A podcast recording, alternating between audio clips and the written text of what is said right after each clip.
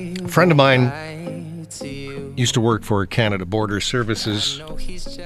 One of their jobs a few years ago was to uh, spot counterfeit products as they were coming across the border in large numbers and headed for stores and street corners here.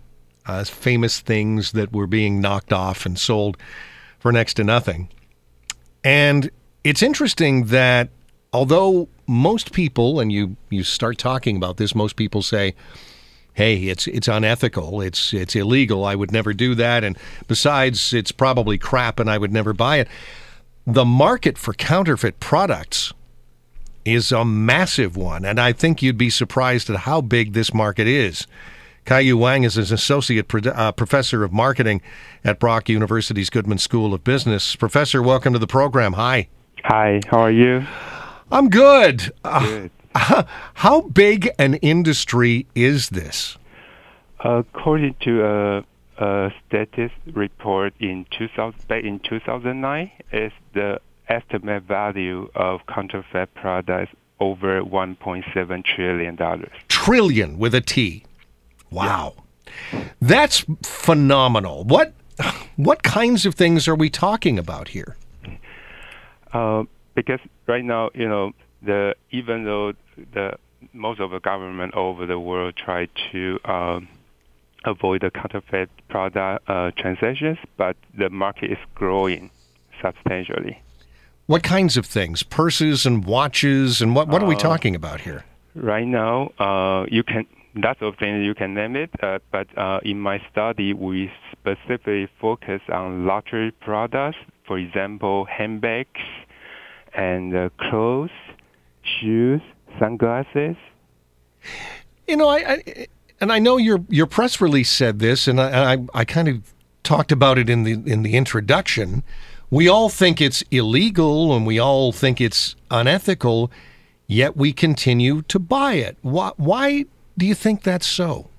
Yeah. Um, so in this study, actually, we found that uh, people get counterfeit products not just only because they are cheap, they want to enhance their self image. And we also found that uh, people would experience thrill of the hunt, and sometimes people like to be part of a secret society. Isn't it funny? Because if you want to buy a, a purse that's a Chanel or a, or a Guess purse or a Coach purse, uh, and you see one that looks just like it but doesn't have a name on it, Mm-hmm. we will pass that up and we will buy the the generic or the, the counterfeit one that says Coach but isn't a real one instead because we want that association with a with a luxury product, right? We're still there. Right, right. That's that's fascinating because I you know it's funny because I thought we we'd kind of pass that, but um, do we feel guilty about it? Yeah, of course, people uh, would feel guilty. So in our study, we found that people would come up with some neutralization strategies to uh, overcome the guilty.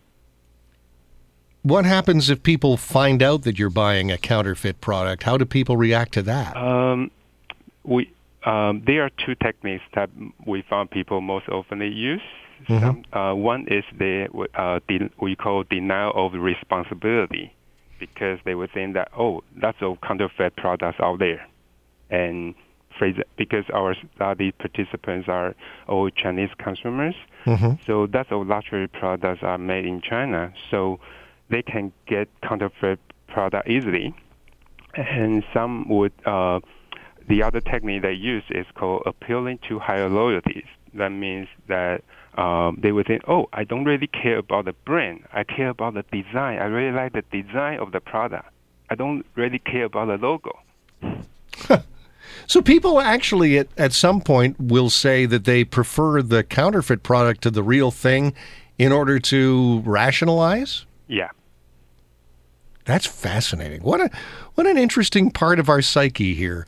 Um, how did you find all of this stuff? I mean, uh, were people very upfront about yes, I I buy counterfeit products? Um, so because uh, most of the, the, studies in this area use survey studies, but in this study we do uh, interviews and we try to recruit people who have experience or their family, their friends, they have experience purchasing uh, counterfeit products and try to prove what they think about that experience. I know this wasn't necessarily part of your research, but how easy are these counterfeit products to find in this day and age? Um, as we know from our participants, there are some um, markets, counterfeit product markets in China, mm-hmm. but some of them told us that. So one of the motivation is that they like the the thrill of the hunt or being part of the secret society because you cannot easily get on street, right? Right. They so they you, like they like hanging out at the flea market, kind of looking in the back alleys. right, and also some of them need to be introduced by their friend, and they will tell you where to meet the person, and they will show you the shop. Wow.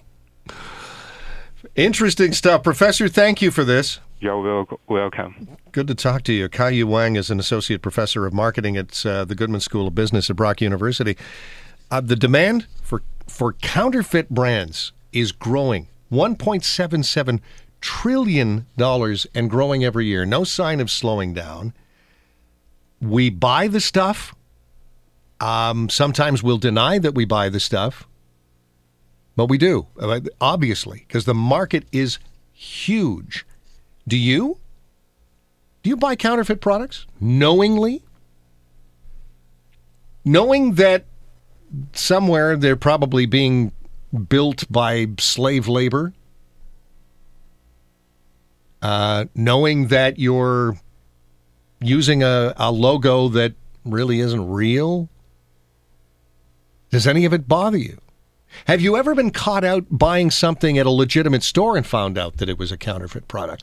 That was a big problem with fragrances for a long time. Even some of the biggest department stores and drugstores in Canada were found to be carrying counterfeit fragrances.